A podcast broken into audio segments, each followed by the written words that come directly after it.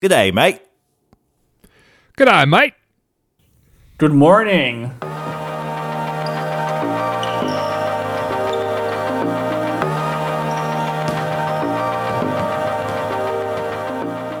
Welcome to episode one thirty-seven of Wolvescast, the show that is cheering for the Australian national team to qualify for the Olympics. It's hosted by myself and my brother. I'm Neil. I'm Scott. All right, welcome back to Wolvescast, everybody. Quarantine edition, episode oh. three of our special quarantine edition. Uh, once again, Neil and I are connected over Skype. We're not in the same room like we did for episodes one through one thirty-four. Uh, this is still our social distancing world. So, Neil, it's good to hear your voice. It's been a while. Ah, uh, yes, we're back. It's been uh, been a few weeks. We're on an every other week schedule here. We appreciate you uh, joining us uh, again this week for the show uh, here. And uh, today is, is a show uh, that has... Um, you know, we've really never done anything like this before. Scott, you mentioned that, uh, you know, recording uh, through... Uh, through the, the internet wires, recording over Skype, remote, remotely recording, um, you know, and, and you know, sending uh, sending signal across Minneapolis is one thing. Uh, yeah, we but, live like a mile away from each other and spent two weeks struggling to how to get us to connect and record. Right, and now now we're feeling a lot better. We're feeling a lot more confident because we're taking this one international. That's right. Uh, we have um, we we have international guests with us, and uh, as uh, as everyone who is listening to this uh, podcast surely understands that this is Canis Hoopus family right here. Okay, S B Nation all the way, and you know we've got a number of, of just fantastic contributors over at Canis Hoopus right now. So we want to bring on one of the best. Uh, we're going all probably. The way- the person who has received the most uh, Canis Wolfie awards this past season, where we award a weekly Wolfie to our favorite Canis article. Uh, there's one name that kept popping up over and over again all season, and uh, you know that's why we're so thrilled to bring him to the show. That's right. We had we had to have him. He's all the way in Australia. Everybody, put your hands together for Jake Painting. Jake, welcome to the show. Hey guys, thanks. Thank you. That's right. Jake uh, just moments ago taught us um, how to say "good day, mate," uh, in, in very poor, uh, you know, uh, Australian accent. Really, it's about the, the kind of Australian. Yeah, yeah. Australian, Australian. Hey, my my American was pretty bad itself. That was I was pretty embarrassed with that effort from us and from me. Right. Well, you know, it's it was all for the humor. It's all for it's all for the jokes. You know what I mean? Obviously, you can do a better American accent than that, but you you know you had to you know make it a little rough around the edges uh, for comedy purposes. Of course. Um, I, I literally can't do a better Australian accent. That was my best. And they weren't bad. Your, yours weren't bad. Well, the thing about G'day Mate is just so iconic, and it's so, you know, it's simple, but it's also, you know, it's a big, just, I feel like it's a big catch-all kind of phrase. It is the Australian phrase, and we were struggling to kind of come up with one for what Americans, you know, are, especially for a greeting. So we just went with good morning. I think that's a good one, especially because as Scott and I record this, it is evening. Uh, but as, uh, you know, Jake records this, it is it is good morning. It is good morning time for him. So it's an, it's another so it, new day. Is it the twenty? What what's the date today here right now? Uh, We're, it's it's the twenty fourth here. Okay, Friday morning. Friday morning. So I'm in. You're Friday morning. We're Thursday evening. Wow. Wow. It's a bright new yeah, beautiful it's, tomorrow, it's, just waiting out there for us yep. in the future. S- still um, in quarantine. Still in isolation. Yep. Sorry, sorry guys. Man. Nothing's changed. Oh man, I was hoping today would be the day that everyone just snapped out of it, but I guess not. Um, but yeah, we're excited to have uh, Jake on the show today. We're going to talk, obviously, Australia and the N B A. Very strong connections all over the place there. Obviously, with some some Timberwolves as well. And uh, yeah, we just want to we just want to learn more about uh, the Australian people and and uh, their connection to basketball in general. Also, for this show specifically, I just looked up our podcast statistics that can show us where people are listening to this show, and I'm happy to report that uh, after the U S A, which has eighty-six percent of our listeners, the next single biggest country, or the sing- the country that has the most listeners of Wolvescast, is Australia. Mm, very nice. I'm not surprised. We've got some great Aussie fans. Montenegro, you need to get your numbers up. Uh, you know, you gotta, you gotta, you just, you're not, you're slacking a bit, Montenegro. Come on. You're, you're saying like Montenegro, like because the Wolves have had like it was like Peck and like uh, is, is uh, Darko in Montenegro? Like, like, like just I think some... he's Serbian, but okay. uh, Peck was from Montenegro. But I just wanted to Peck pick a country that was Peck fun to say to get him to get him in. Absolutely, we're a very pro Pekovic podcast. But yeah, I mean, I, Australia is very big, and you know, I, I guess it, it didn't surprise me that much. But I guess if I had to guess, I would have guessed U K and Canada, especially, would maybe be a little bit higher than than uh, than Australia. But no, no, Australia's got both of them beat. Like, and it's not even close either. So Australia is is for sure the number two uh, listenership of this show, and I would just imagine most N B A podcasts in general. And basketball is just so seems like it's so big in, in Australia. It, it, how it's just is it, is that just is that is that a thing that's specific to basketball? Do you feel like, Jake, or is that just like a, a sports thing in general? Uh, I think I think both. I think it's definitely a very much a sporting kind of nation. Like, everyone loves their sport, and there's a, there's obviously Australian rules football, which um. dominates, and then there's um, rugby as well. So it kind of depends what state you live in, whether that's mm. kind of your main sport. So Melbourne and Sydney, um, sorry, Melbourne and um, Western Australia and Adelaide is all kind of Aussie rules football, and then Sydney and Queensland uh, are more into their um their rugby. But I think everyone in general loves kind of a, a lot of sports, and I definitely know a lot of basketball fans, a lot of people who grew grew up playing basketball. And who um who love the N B A, obviously. If you love basketball, you love the N B A. So um yeah, it's definitely a sporting a sporting nation. Nice. Yeah, well, we'll get more into that a little bit later, but I wanted to start first by talking about some recent stuff you've been doing over at Canis Hoopus, um, specifically your uh, Draft Radar series. You have been diving into some college prospects and uh, trying to figure out uh, potentially how they might fit with the Wolves. And, uh, you know, obviously the, the N B A draft is kind of a big question mark right now. Uh, it almost certainly the whole N B A is a big question mark right now. Sports are a big question mark right now. But, you know, the draft specifically kind of has to happen after the season for a number of reasons. So whether it's a, you know, whether they actually get the playoffs in or whether they just call the season, it seems like the draft is a while away away, but Jake's already all over it. I don't feel like you've been here for a while kind of digging into some of these prospects. So tell us about your Draft Radar series and some of the things you've been uh, finding.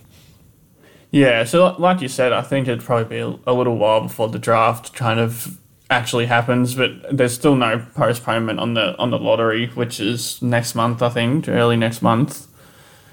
Oh, oh, maybe in the tw- like mid, you know, May twentieth or something. But so I've kind of just been um just finding my way to get a hoops fix. There's obviously no Wolves basketball to watch, but um. Yeah, I've been watching a few prospects. I think I've done four now. Um, I started with Deni Avdija, who's um international prospect. He's from uh, Maccabi Tel Aviv. And then I went and did um, Patrick Williams from Florida State, uh, Isaac Okoro from Auburn, and I've just just posted one last night about uh, Devin Vassell, who's from Florida State as well. So that's kind of... Um, giving me a bit of time to just watch some prospects, um, trying to figure out what, what players would fit with Minnesota. And um, they've got the two picks in the draft, so it's kind of guaranteed I think they'll at least use one of them. I'm, I won't be surprised if they trade one as well. But, um, yeah, it's kind of just give me a who's fits, give me something to write about, find out some more about, you know, hopefully a player that ends up in Minnesota. Nice, yeah, and and uh, yeah, I guess, are you kind of looking more at, I mean, obviously the Wolves will have a top five pick, hopefully uh, top three pick, hopefully the number one pick, but have you been just kind of, with, without the order being known, how how have you kind of chosen who you, you know, kind of do a dive into? Or is it is it Timberwolves related, or are you just kind of going through some of the top ten possible, you know, players and, and looking into them? Yeah, I think I kind of, I've kind of looked through the mock drafts and, you know, read a few articles about, uh, you know, some of the prospects, and I think it's kind of players I think would fit more with Minnesota. I don't know if I want to, you know, spend multiple days watching watching games and stuff just for me to be like, well, there's no way they're going to draft this dude because, you know, he's a starting center. He's going to be a starting center, and they're not going to, you know, draft one when Cat's there. So it's kind of like I just go through the top maybe fifteen. I, you know, chose a few guys that, um, I think would be decent fits, and then dug into them from there.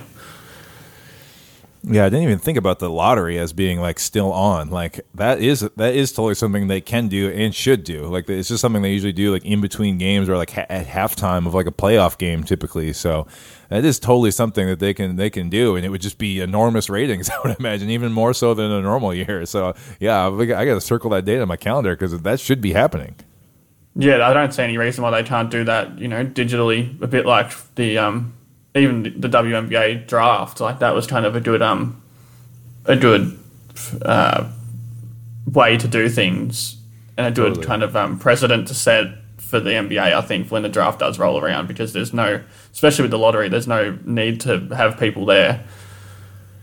Yeah, I'm excited for whenever the draft happens and everyone is like teleconferencing their way into the draft. So you have all the, you know, the prospects are, instead of having the green room, you have all the prospects in Zoom. And like we'll have our first like scandal where someone had like a bad background on their conference or like a scandal. Like they were teleconferencing in and there was drugs on the table behind them or something like that. Someone, someone will walk past naked in the background or something.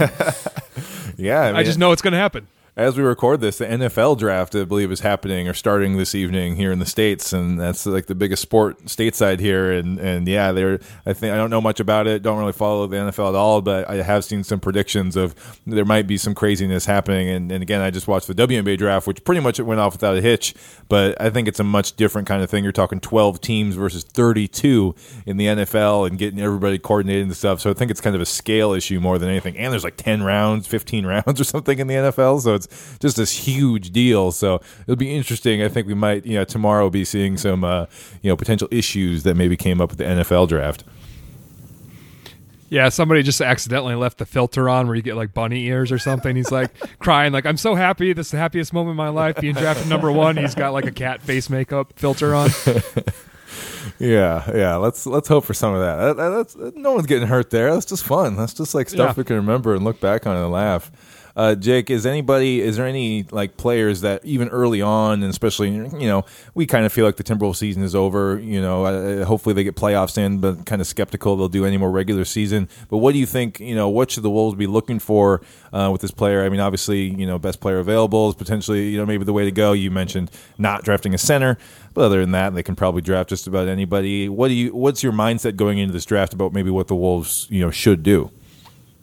Uh, yeah, I think it's tough because obviously if they if they get the number one pick, then I think you just kind of take best player available, the highest potential. I don't think you can kind of pick and choose fit really if you just like LaMelo Ball or Anthony Edwards are both kind of projected to go one and two in most mock drafts. So I think you they probably they probably take Edwards if they got the top pick, but I think as it gets to kind of four, five, six, seven, which I think the percentages are more likely that they're going to get. I think maybe five or six is actually the most likely where they pick. Um, I like Devin Vassell, who I just finished writing about. I haven't, obviously haven't kind of um, examined everyone fully, but he's kind of, you know, the quintessential three and D dude. He's long, he shoots threes well, he moves around the perimeter well. He kind of seems like he would be a perfect fit in Minnesota, and I think it's maybe a little bit of a reach, like for where he's projected to go, maybe a little bit of a reach at, you know, five, six, seven. But I'd been he's personally my favourite at that at that kind of position. I think they need to find someone who can defend multiple positions and, you know, play off the ball and shoot around around Towns and D'Lo, and I think he's that player. Nice. There you go. Some uh, some early draft, uh, you know, prospects uh, and analysis here from Jake. Uh, yeah, but again, uh, head over to Canis Hoopus, and there's a uh, multiple uh, draft radar posts uh, up now. Uh, from, a great website. Oh, one of the best. Yeah, oh, so best.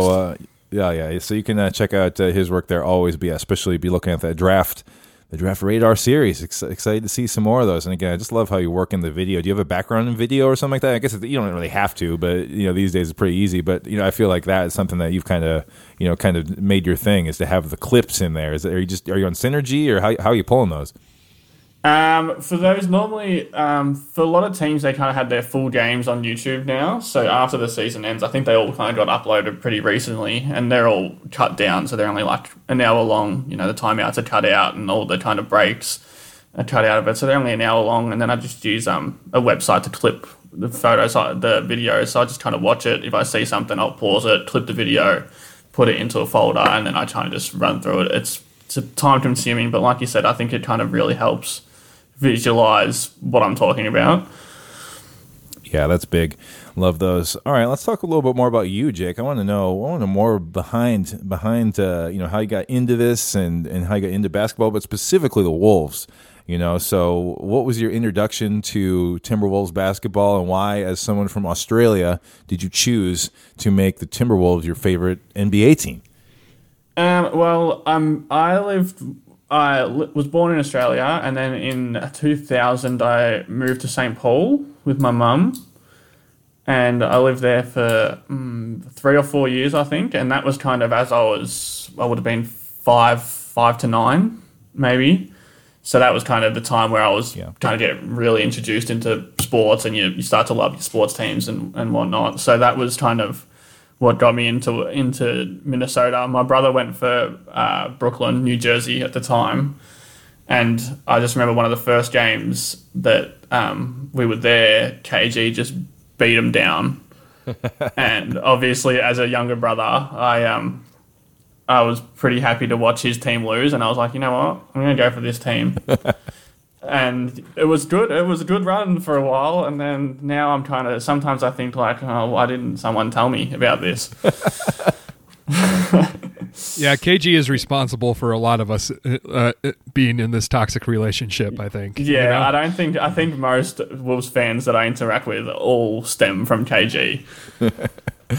Totally. Yeah, I was going to ask you if you've ever been to Minnesota, but you lived here as a, as a youngster. You, yeah. you lived here for a couple yeah, years. So, I, yeah, so you remember that um, game. What else do you remember about Minnesota? Yeah, and I, I was. Um, we were planning, me and my partner were planning to come back in um, September this year. Like we we're ah. going to do, we we're going to do America and Canada just all around, but we're obviously going to stay a few days in Minnesota for for me. But um, yeah, that we hadn't booked it and stuff. Luckily, we just planned it out, but obviously that's um that's gone down the toilet. So we'll, as soon as we can, we'll be getting there. Ah, well, you know, the, someday you got to come on back. Yeah, I'd love to hang out, meet in person, and oh, uh, for sure. Yeah, that's good, but it's hard. You want yeah, the N B A season's long. I was gonna say you want to plan it so you can get to a game, I guess, but that's that's, bring, that's a big chunk we, of the year. We can all go to a Lynx game. There you go. Yes, they're yes. still playing yeah, in September. I'd be, uh, I've been to a Wolves game, but I've never been to a Lynx game, so that'd be an experience. Better uh, crowd at the Lynx game. True. Really? Uh, you know, numbers-wise, it's probably pretty competitive, actually. But uh, the people who are at Lynx games are just so dialed into the game. They're very knowledgeable yeah. about basketball. And sometimes at an N B A game, you get people who are just there because they're a fan of Steph Curry, or they're just because it's like a fun thing to do, so they don't really understand the basketball aspect of it. But Lynx fans are super knowledgeable about that. And because they're better, it's probably easier to kind of, you know, support, get into it. You're not losing every game, so that, that helps. Absolutely. That goes a long way. But, yeah, it's also like it's also uh, I think in the N B A, the lower level especially is so expensive that you get you get this like this different kind of crowd that, yeah, maybe they're watching, but they're maybe probably having some other conversations as well, or they're maybe not the most diehard fans. So they're sitting there watching the game, but maybe they're not cheering that much. So, you know, with the Lynx, they only feel the lower bowl, but it's like compressed. It's like full. So it's just the lower bowl. It's all full. All the fans are really dialed in and, and know so much about the team and are really, you know, just just great fans, just like cheering all the time. And it's just, to me, the even bigger difference is when the game is not happening. Everyone's like, it's like watching watching all the like in between stuff, all the mascot stuff, the videos up on the board. Like they're all watching. They're not just like talking or on their phone or anything. It's a very, it is a very different experience in, in a number of ways. It's crazy how different the fan bases can be. Yeah, yeah, I'd definitely be keen to, to get out and watch a Lynx game for sure. Keen, that's another great Aussie phrase. I was uh, t- oh, I had a tweet the other day. I tweeted at you because you used heaps as a yeah. Uh, so I didn't realize either of those were like Australian only phrases. I just it's in like as I said, I, like I was there for a little bit, but I kind of never picked up on like the accent or the. the phrases. I was always just kind of Australian, and I moved back to Australia before I got the chance to like be Americanized. Yeah, heaps is a really good one. Basically, Australians say heaps instead of like a lot of, or, you know, as a way to say like just many or something like that. It's like kind of like a slang phrase for that. I, I feel like that's a good way to say it, right? Is that like the right sub for yeah. a lot? Yeah, yeah. Like there's um, there's heaps, heaps of. You know, snow at the moment. Heaps of snow, which actually does make sense. That is kind of how snow snow forms. But you can use heaps for lots of things, right? You can yeah, see- any any like you said, any kind of, you know, a lot or, you know, a many. I guess like yeah. there's just heaps of this. And then Keane is another Carl Anthony. One. Carl Anthony Towns was scoring heaps of points before he got injured. yeah, that that's perfect. Yes, those are some favorites. I love that. Keep keep them coming. You use them liberally here in this conversation. Okay, so you got in the Wolves because you you came here with your mom and, and lived here for a while. Saw saw K G and we're like, that's my team. Uh, that's great though. You hung on. You've been hanging on ever since. It becomes sort of like a badge you can wear, I guess, even if they're bad. It's just like a, and that's just kind of how it is with sports and with uh, allegiances and teams too, right? It's kind of like a, you know, it's it's so ingrained in sort of like families or regional where where you're from out here as far as who you yeah. cheer for. But you live in Australia where the, there's no N B A. You could ostensibly cheer for anybody or be, be for anybody. But I was just wondering if there's any any times over the last like fifteen years or so after K G that you you decide you either maybe thought about choosing a different team to follow or or follow the Wolves less intensely. Uh, I think when they when they traded K G, there was that, you know, that little devil on my shoulder saying like, you should go for Boston, and you know, but I, like you said, it's and it's the same over here, like with, you know, with football and stuff. Like you can't, you just would get, you know, killed by your family if you change football teams, you know. So I think that's the same. Yeah, it's ingrained in the culture where you just, if you go for a team, you stick with them through through thick and thin, and if they're if they're not good, then well, you just gotta suck it up and wait until they are, I guess. So I kind of I never really considered going for Boston. Like I I, I loved K G and I, I loved watching him in Boston, but um the Wolves have always been my team. Sometimes we joke about having the Wolves are our favorite regular season team, but since they never make the playoffs, you have to have like a second favorite team that once the postseason starts, you're like, okay, this is the team I'm cheering for now. That's always it was what it was like yeah. for me with Boston and K G was it's not like I was cheering for them over the Timberwolves because the Timberwolves were never in the postseason. So once the playoffs came around, I was like, Boston's my team because they got K G on. Yeah, you know? yeah, yeah. I feel the same way, and I and I was I was rapt when he um. he won the chip, but I don't think it would compare to anything if, you know, Minnesota were to win a ring. That's just it, you know. Some fan bases, that's that's the fun part about cheering for Minnesota. It's like, you know, if you're a Patriots fan, they're the N F L team that's won five Super Bowls in the last ten years. It's just like yeah, yeah. A- anything less than making the, Sim- the Super Bowl is a failure of a season if you're a fan of that team. Whereas if if the Timberwolves win one championship in my lifetime, it'll have all been worth it. Oh, yeah, the bar is different. Just one. Yeah, I don't think, and like that year, the year with Jimmy Butler, I, I said, um, I said to a few friends, you know, during the season that having expectations to win makes every game so much more stressful. Like when your team isn't good, wins are just like added bonuses. Yeah. Whereas when we were losing to those, you know, bottom of the bottom of the table Eastern Conference teams when, when Jimmy was there, and uh, we were falling out of the playoffs at the end of the year, and it, we went from third to eighth in about three weeks. I don't think I've ever been more stressed watching sport in my life. That's just it. This fan base has gotten really good at being bad. We do great draft previews like you're doing right now. We understand the mechanics of the lottery. We understand, like, you know, the kind of cap trades that we need to make because we're not going to sign any free agents. But when it comes to being like a fan of a good team, we just fall apart because we don't know how to act. Yeah, I, I honestly, it was like, I don't know what to do with my hands. Yeah. It was like I remember that day where Jimmy Butler, you know, blew up the practice and cussed everyone out, then went on E S P N and talked to Rachel Nichols. I remember that day was the day like Timberwolves Reddit was like in perfect form again because they were just like, oh, here's the dysfunction we're used to. We were, we were a good team for a year. That was weird. But this kind of like crazy dysfunction, this is our comfort zone. Yeah, it's yeah, this is cozy. We're back home. I feel right yeah. at home. Nice. Uh, so, you know, more Timberwolves stuff. So, you know, as far as Australia goes, uh, I would imagine, you know, you got, you know, some of the big market teams, you know, the Lakers and the Knicks and the Nets are probably very, very popular. Uh, yeah, there are a couple other teams, I think, have some international flavor that goes a long way, you know, with Houston and stuff like that. But where are the Wolves? I mean, obviously, they're probably way down there, but... You know, I, I, do you know many other Timberwolves fans in the area? I mean, I guess as we said, kind of at the top of the show, there are they do exist. They listen to our show every now and then. So, uh, are there other Timberwolves fans that you know of, or is it just like the craziest small minority? Yeah, well, I like I know a few from Twitter and stuff. Like I've seen a few people and you know interacted with them that are from Melbourne or from Australia who go for the Timberwolves, but I don't think I've ever actually met a Timberwolves fan in real life wow. in Australia. So. Yeah, so I think it's a pretty small minority. I mean, that's their thing, too. That that would keep me going. You know what I mean? As someone who's like, it's not like, you know, I don't know. It's like the team's bad. It's like, this is my thing. Like, pretty much no one else on this whole continent is about this specific thing. Like, it's kind of like your corner in a way. Yeah, yeah. And people kind of, uh, I think, associate me with the Timberwolves because they're like, who is that team that is, especially if they don't follow the N B A. Like, even if you don't follow the N B A, you kind of know the Bulls and the Lakers and the Knicks and and whatever. But they're like, who are the Minnesota Timberwolves? And I'm like, don't. Wouldn't you like to know? what What is Minnesota even? Like, that place is probably never going to be brought yeah. up that much.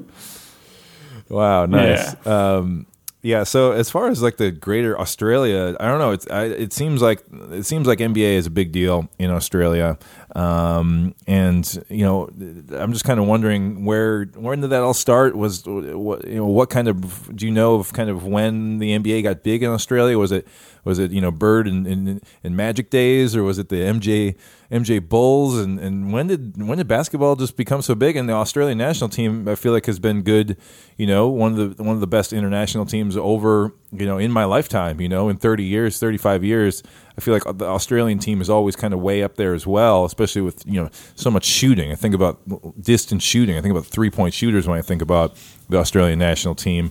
Um, but I don't know, just like what's like an overview of, of, of just the N B A in Australia for you?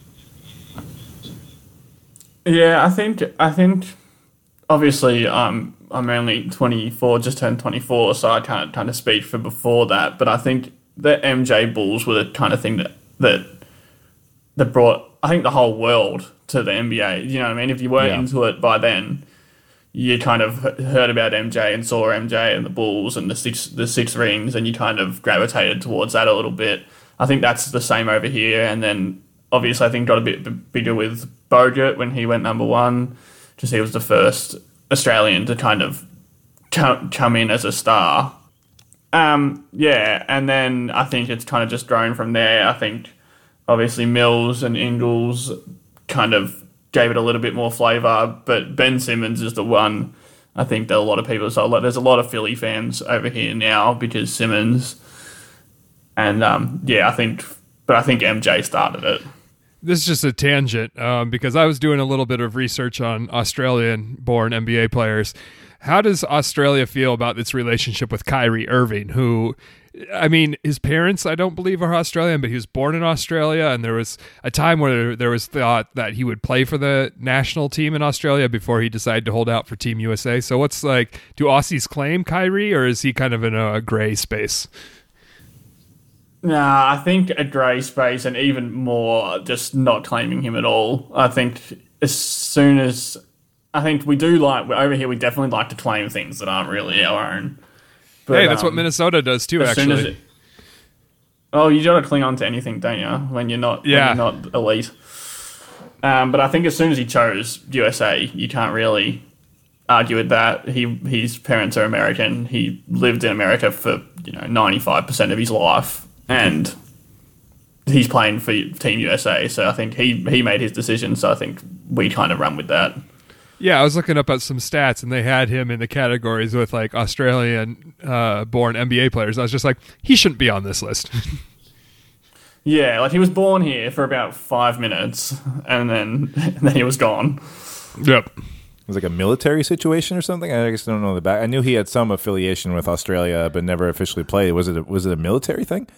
Uh, I think off the top of my head, his dad maybe played there. Yeah, coach, I played here. Yeah, and then I think when he was born, I think he lived here till maybe maybe two, and then they moved back to America.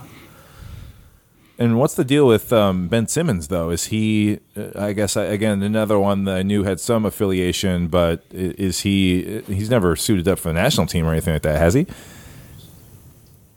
Nah, so he, yeah, he's kind of almost similar to Tyree, except that They we definitely claim him over here. Like, I'm, as a Minnesota fan, I, I hate Philly just because of the Butler and then the, the Embiid stuff. You know what I mean? Like, yeah. But I like Simmons.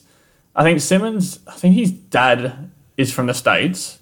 I don't know if his mum might be Australian. I know he was born and played here. Like, I um I played against Simmons in junior basketball. You know, what? Like I remember him and Exum.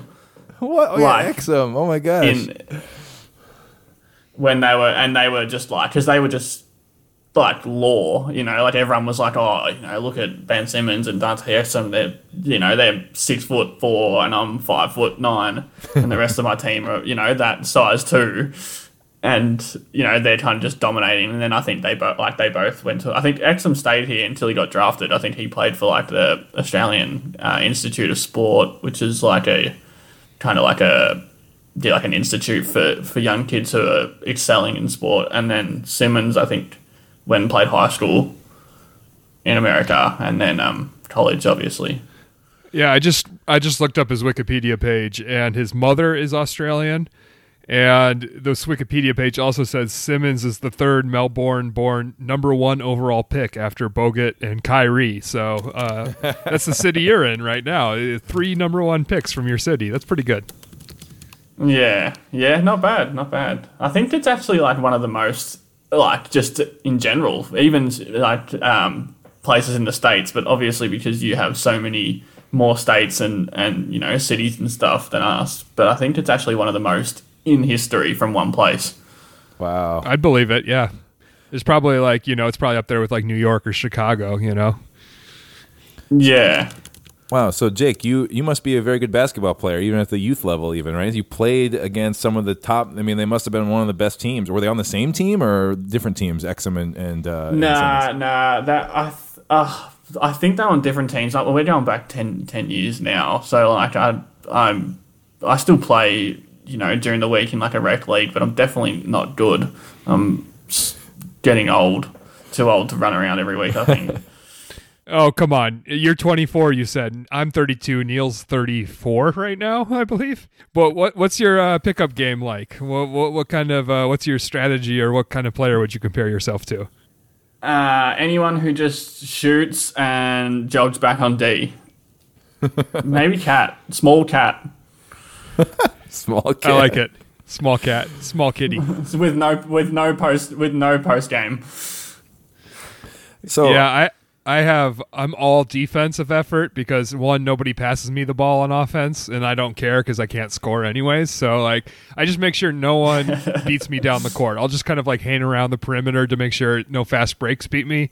And I only give energy on defense because uh, I don't want I don't want someone to score on me. I I know I'm not going to score, so I got to make sure my guy never scores on me. I do I do the fake, you know, I get back on D, but I'm not, I do the kind of put my hands up and, oh, he got around me, oh no, one of them. I'm not, I'm too small and and skinny. Yeah, uh, with pickup basketball, you'd be surprised if you just put your hands in the air. A lot of times that'll stop them from passing your guy the ball. My theory is always it's one hundred times easier to guard a guy without the ball than when he does have the ball. So I just kind of I have long arms, so I just put them in the air, and most of the time that's enough for the ball, you know, uh, ball-dominating point guard to be like, oh, that guy's not open. I'm just going to take another shot. Uh, I really miss playing. Yeah, we, we haven't played now for, I think, five or six weeks because of the... the quarantine, so I I do miss it because it's one of my main exercise apart from kind of walking the dog and stuff. That's kind of my one big exercise thing for the week, so I'm, my body's missing it and I'm missing it. What kind of dog do you have? I have a pit bull cross Staffy, so she's running around somewhere. Um, she hasn't annoyed me yet today, so well, we're doing this, so that's good. And then um, yeah, so she keeps me pretty busy. She needs a fair bit of exercise. Oh, nice. Um, yeah. Okay. So more more N B A in Australia. So I mean, obviously, Patty Mills, Joe Ingles, those are probably those are probably the best Australian players in the league right now, right? I guess Simmons, you can, if you count Simmons in there, but I think you know Patty Mills and Joe Ingles are on a different level, right? Like they play for the national team. I feel like they should have a different standing amongst yeah, Australians, yeah. even though they're not maybe the play- – they're, they're really good players too, though. Maybe not yeah. uh, on Simmons' level. But uh, are more do, – do I would imagine lots of Australians kind of follow those players and really follow those teams pretty closely. Is, is that true that they – you know, for the, you know, for the Jazz and for, for the Spurs, for those teams, that they get more support from Australia because they have those players on their team? Yeah, I think so. I don't. I think there's kind of it's not like an overwhelming. You know, I don't kind of walk the streets and see people in, in Joe Ingles and Patty Mills jerseys. But I think in general, if you kind of made a demographic up of of who people support, I think the Jazz and the Spurs would be up there with Philly, and and then your, your Bulls and your Knicks and your Lakers and your Cavs. People, I think over here, like you said, because it's not in America, people a bit more fair weather, so I think there's a lot of kind of bandwagon supporters around. So there's a lot of like people who went for the Cavs, a lot of Warriors fans, Cavs fans, you know, Boston, well, all the teams you know, that are kind of pretty good. Warriors had Bogut, the Cavs had Deladova, um, the Jazz used to have Exum yeah. and Jingles, so I can see why they'd be popular too. Yeah, yeah, um, yeah. Dally, a lot of people love Deladova just because he's kind of very like Aussie spirit player, like. But, Aussie um, football, Aussie yeah, rules so I football. I think when he was on the, yeah, I think he would be able to play Aussie rules football, especially. I think sometimes he thinks he is. Oh yeah, I could definitely see that. Yeah, we're fans of that scrappy kind of, you know, backup guy who comes in with the hustle energy. We've always been fans of that player type. Yeah, yeah, I think that's that's very like. I think most Aussie players are kind of, you know, pretty good at like the hustle plays. I think they're because they're not they're usually not kind of overwhelmingly athletic or anything like that. So they got to get by somehow. Totally. Well, and I want to know more about the A B L too. That's something that I feel like has, you know, in, at least in the last few years, kind of been more on my radar. Um, obviously, this year with uh, was LaMelo Ball who uh, plays. Yeah, so the N B L it is um, National National Basketball League. But yeah, um, LaMelo played this year, and then uh, R J Hampton as well, who will get drafted in the first round as well. He played for New Zealand, but it's in the same league. Yeah, I mean, it just seems like it's such it's getting bigger and bigger, or at least more, at least at least in the States, has become a bigger thing. Um, you know, you know, like LaMelo, players are going over there instead of going to college; they're going to the A B L uh, to play, and I think that's one of the reasons you know you saw kind of the N B A and the G League kind of make the moves that they have been making to try and get you know their their talent to kind of stay stateside at least uh, in the summer. And yeah, you don't have to go to college, but you can do this new G League program that kind of launched uh, this this next week uh, uh, with the number one prospect for next year, kind of signing up to do all that. Um, so what can you tell us about the A B L and just like who do you follow over there and what, what are those games like and how big is that kind of compared to the N B A in, in Australia? Yeah, so um, so like you said, like first, um, I think the the new G League, um, the team and recruitment of of the um, high school players isn't great for the league because I think they were really it was really ready to kind of take off as that spot for people to come over and get paid and, and play there one year, then go back go back to the N B A. But I think um I think Adam Silver shut that down pretty quick because obviously there's there's money and there's um there's publicity to be made by having um good good young players playing the G League, which is completely understandable. But um yeah, I, so I felt I follow Melbourne. Um, So I think it's South. I don't. I'm not huge into the league. Like I'm obviously spending a lot of my time um, focusing on the N B A. But um, it's I this year I've got more into it. So it's Southeast Melbourne, which is a, a brand new team. Um, and they they have um, Timberwolves legend Mitch Creek, who played yes a, legend. Maybe, yeah, and I think um, Aaron Brooks, I think, played for them this year as well. So another Timberwolves oh, cool. legend. So um, I did I did go and watch um, their game versus Illawarra, which is who LaMelo played for. So that was um, packed out stadiums. I think there was about ninety percent people there to see LaMelo and not actually watch Melbourne at their home court. But um, It's actually it's a good brand of basketball. I think it's definitely it's I think it's probably behind maybe like the Euro League as maybe the third best professional basketball league in the world. It's pretty competitive. It's getting more. It's got a lot of imports in there, so there's like a, a bit more athleticism and stuff. But um, yeah, it's good. That's cool. Yeah, well, it's always fun to learn about these different leagues and yeah, kind of what the fan base is and stuff like that, and, and yeah, what the games are like and and all. How many teams are in the A B L? Is it is it a pretty big league? It seems like if there's multiple teams in, in Melbourne. Um, there's two. Yeah, I think Melbourne might be the only team. I think Melbourne and Sydney might have two teams each, and then I I don't know exactly how many teams there are. I'm going to look it up while we're sitting here because. Now I feel like I should know. I think I... Um, so, two, four, six, nine teams. Oh, okay. So, so Southeast nice. So Southeast Melbourne came second last, so which is just the what happens when I follow teams. Are there any big rule differences at all? Um, not really. I think it's pretty much N B A rules. It It's ten-minute quarters. So that's obviously takes a little bit of like store off. Like it's obviously not as high scoring with ten, with eight minutes less in the game. Um, but I think for the most part, it's pretty much the same.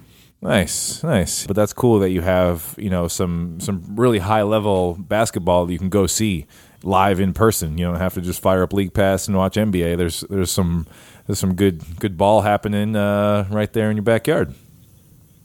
Yeah, yeah, it's definitely it's definitely good to go and get your live your live basketball fix because obviously I can't just um, go to Target Center, so going and watching the N B L is pretty good. Nice, um, Sky, you got something here about Aussie slang. What should we? Uh, how, how do you want to frame that? What's uh, what are you thinking here? I don't know. There's just I mean, there's so much good Aussie slang that I hear. Uh, you know, Ripper, good on ya. Uh, you know, stuff like that. Uh, Meg started watching Love Island last season. Crack on to somebody is really good. Uh, what would be some fun Aussie slang that's good for basketball in terms of like, I like heaps a lot because that, that applies to like, oh, he had heaps of points last yeah. week. That's why James Harden is the player of the week. Yeah, I was trying to think of a few. Like, I think like heaps is obviously a good one.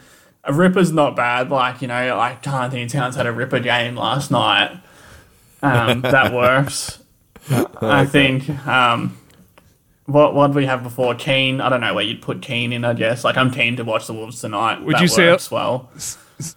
Like a hustle player like Joshua Okogie, would he be a hard yakka? Nah, he, he would put in hard yakka.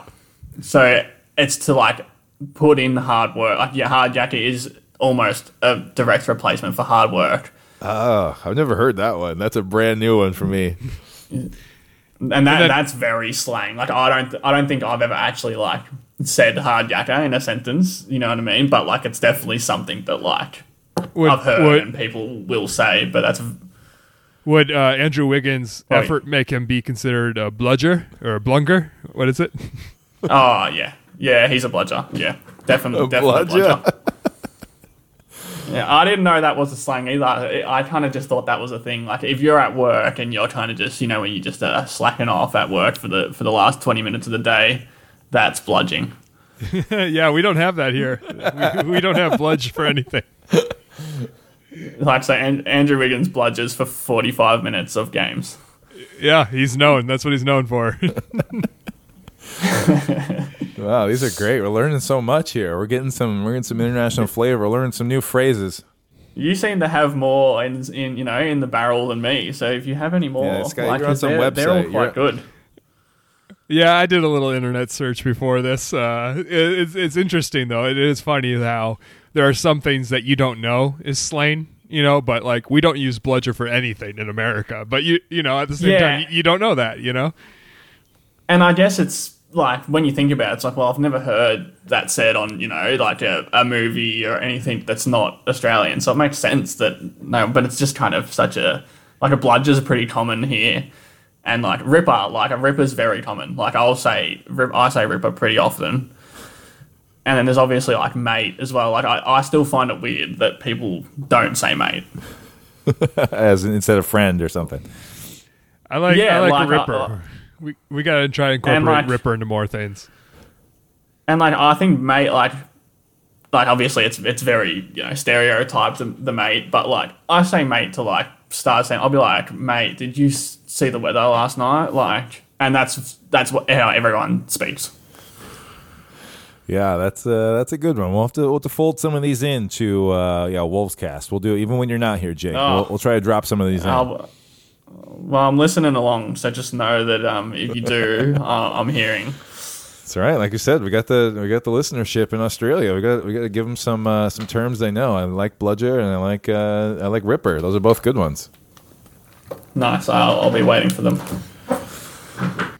Um, I also was wondering, just like, what kind of like the general basketball culture is in Australia. Like in in the United States, you go to any public park and you're going to have a couple hoops you can shoot at.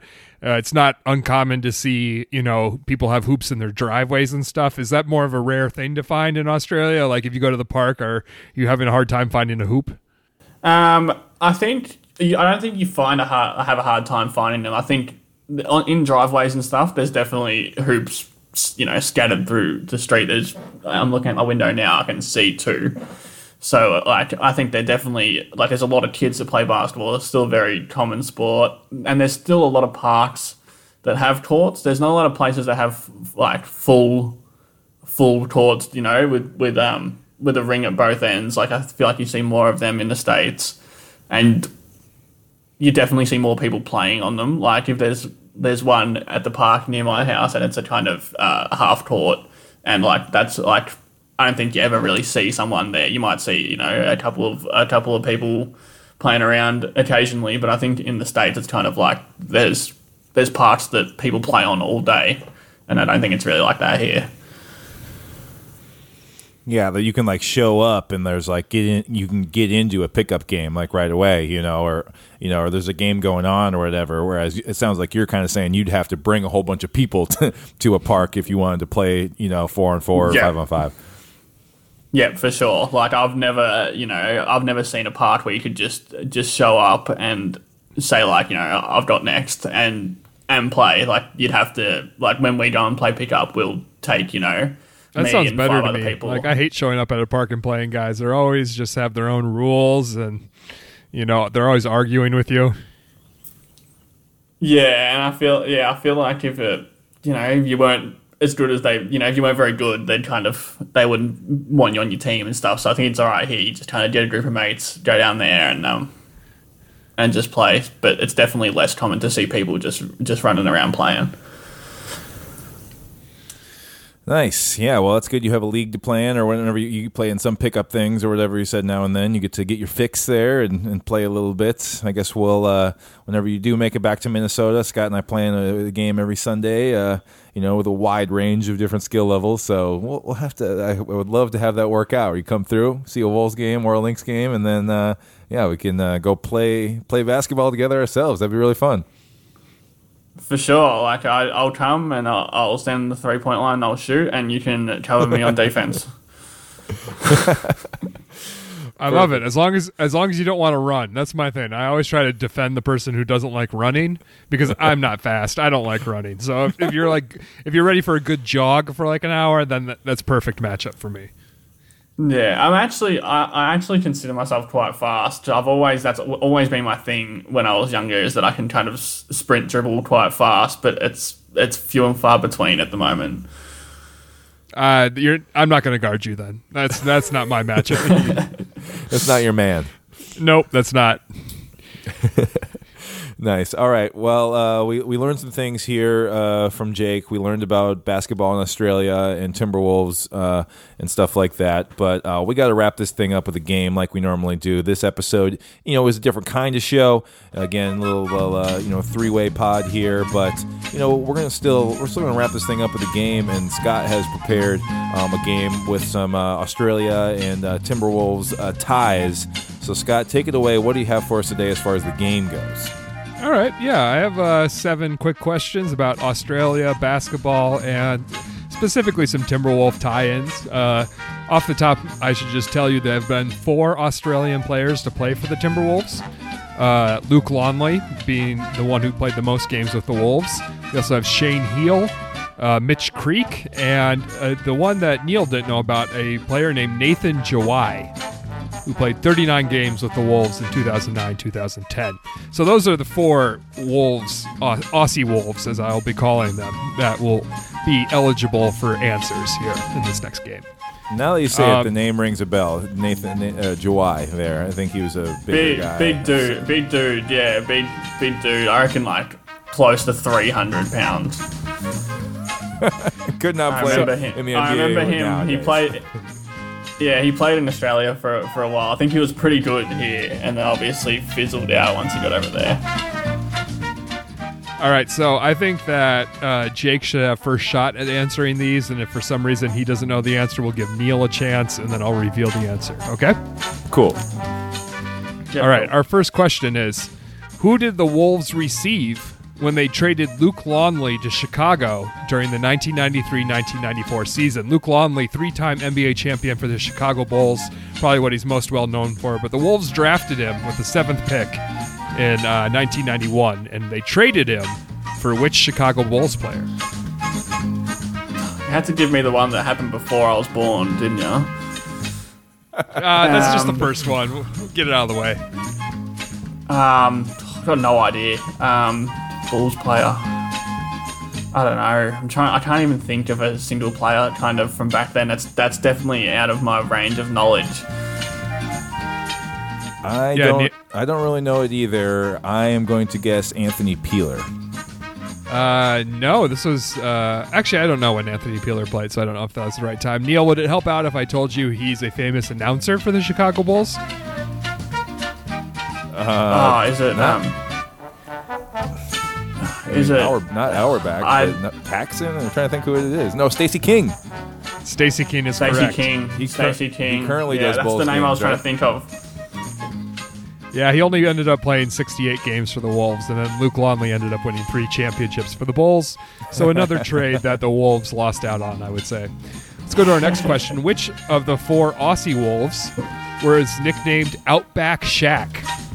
That's a that's a nickname I feel like Shaq is jealous he didn't give himself. Outback Shaq. So which of the four uh, Aussie players play for the Wolves? All right, I think um, I think that was uh, Jawai. It's got to be. He was about as big yep. as Shaq. Absolutely. Outback, Outback yep, Shaq. He was, I like he that. was a big guy. Yeah, that's my favorite. I mean, there was uh, Aussie Shaq and... Uh, there's another Shaq related to one, but Outback Shaq is the best. I think like Shaq's probably upset he didn't think of that himself.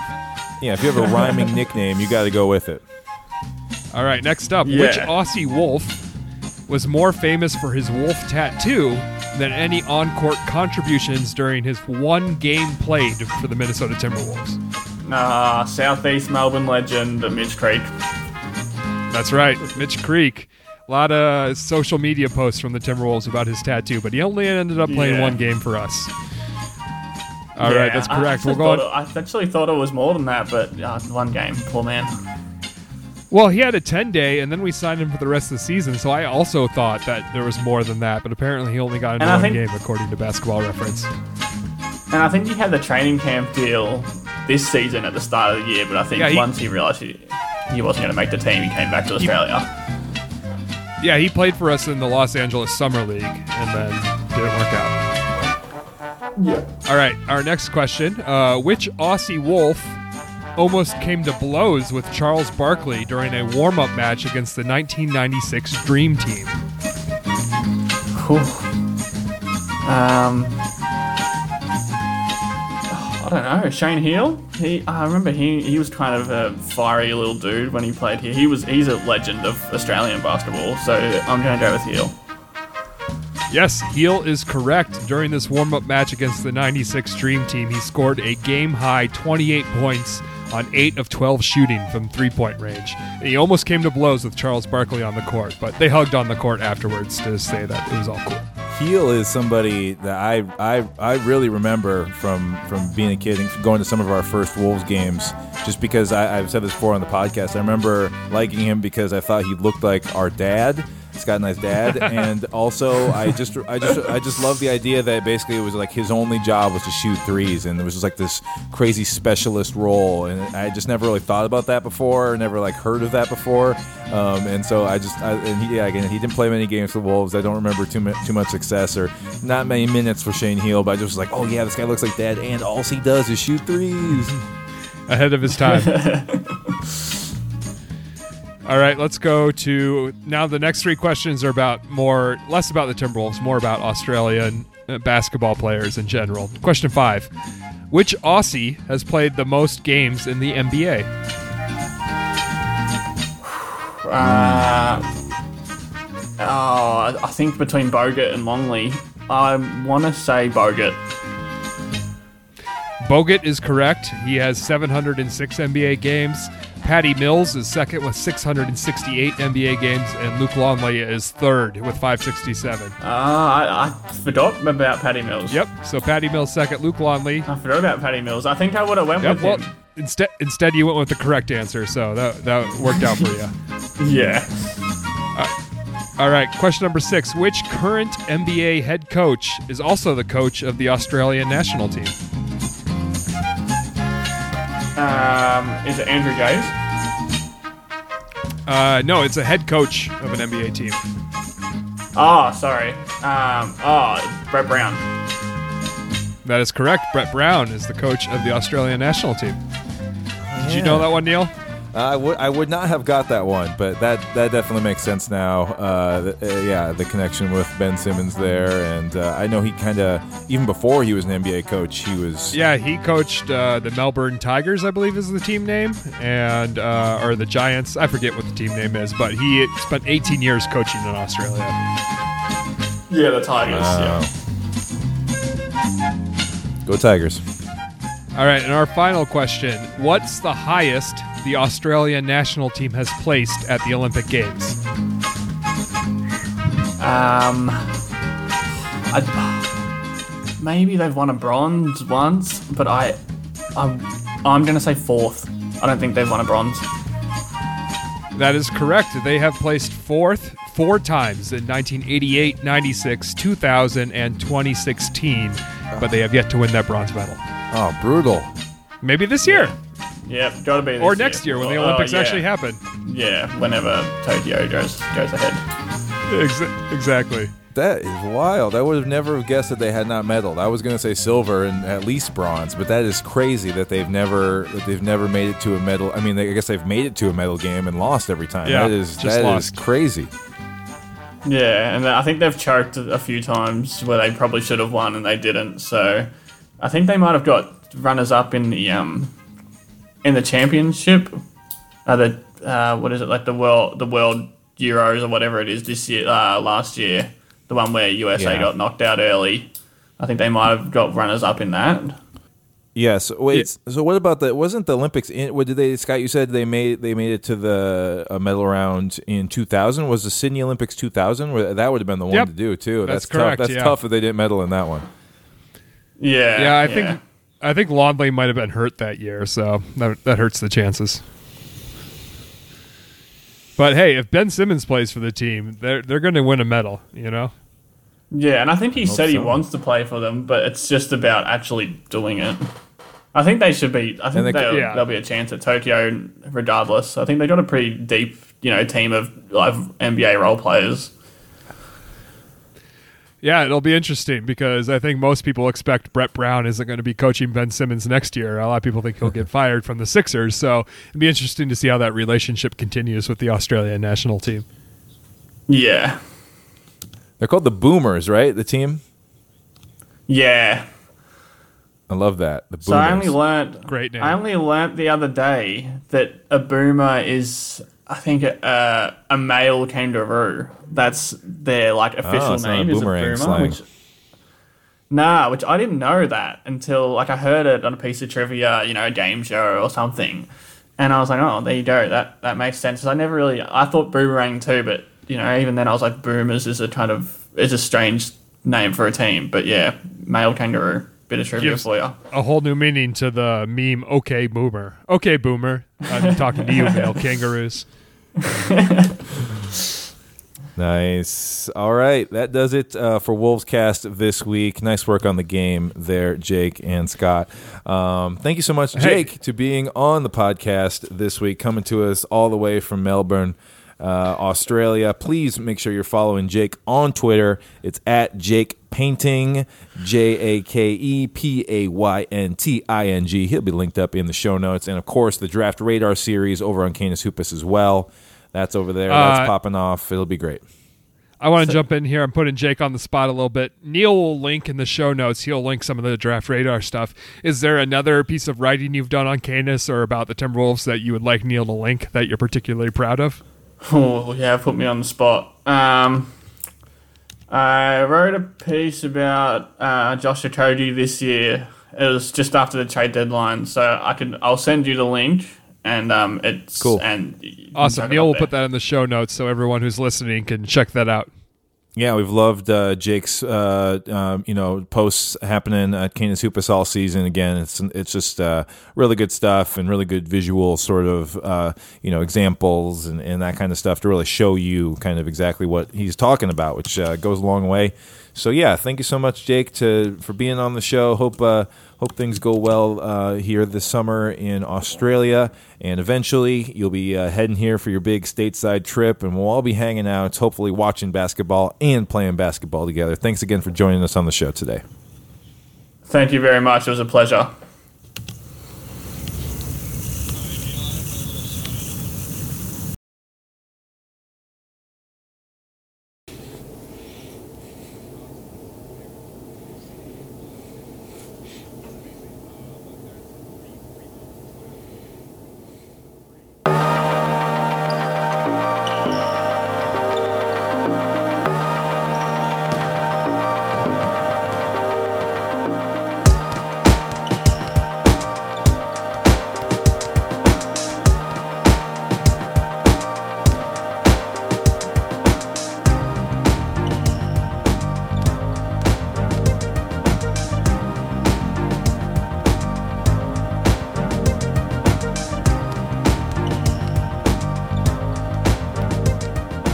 If you've ever been on the fence about donating, please do, because it'll probably determine whether or not I get to keep my job, and it'll determine whether or not you get to continue to hear the Minnesota Public Radio you've come to know. So a little bit of a shill here on uh, on the podcast, but it'll keep me employed. And if I know there's a lot of people who listen to us who also listen to N P R, and if you've ever thought about donating, uh, now would be the time. So I just want to put that out in the airwaves. Yeah, you'll find uh, links to all that in our show notes as per usual. Go support The Athletic. Go support Minnesota Public Radio.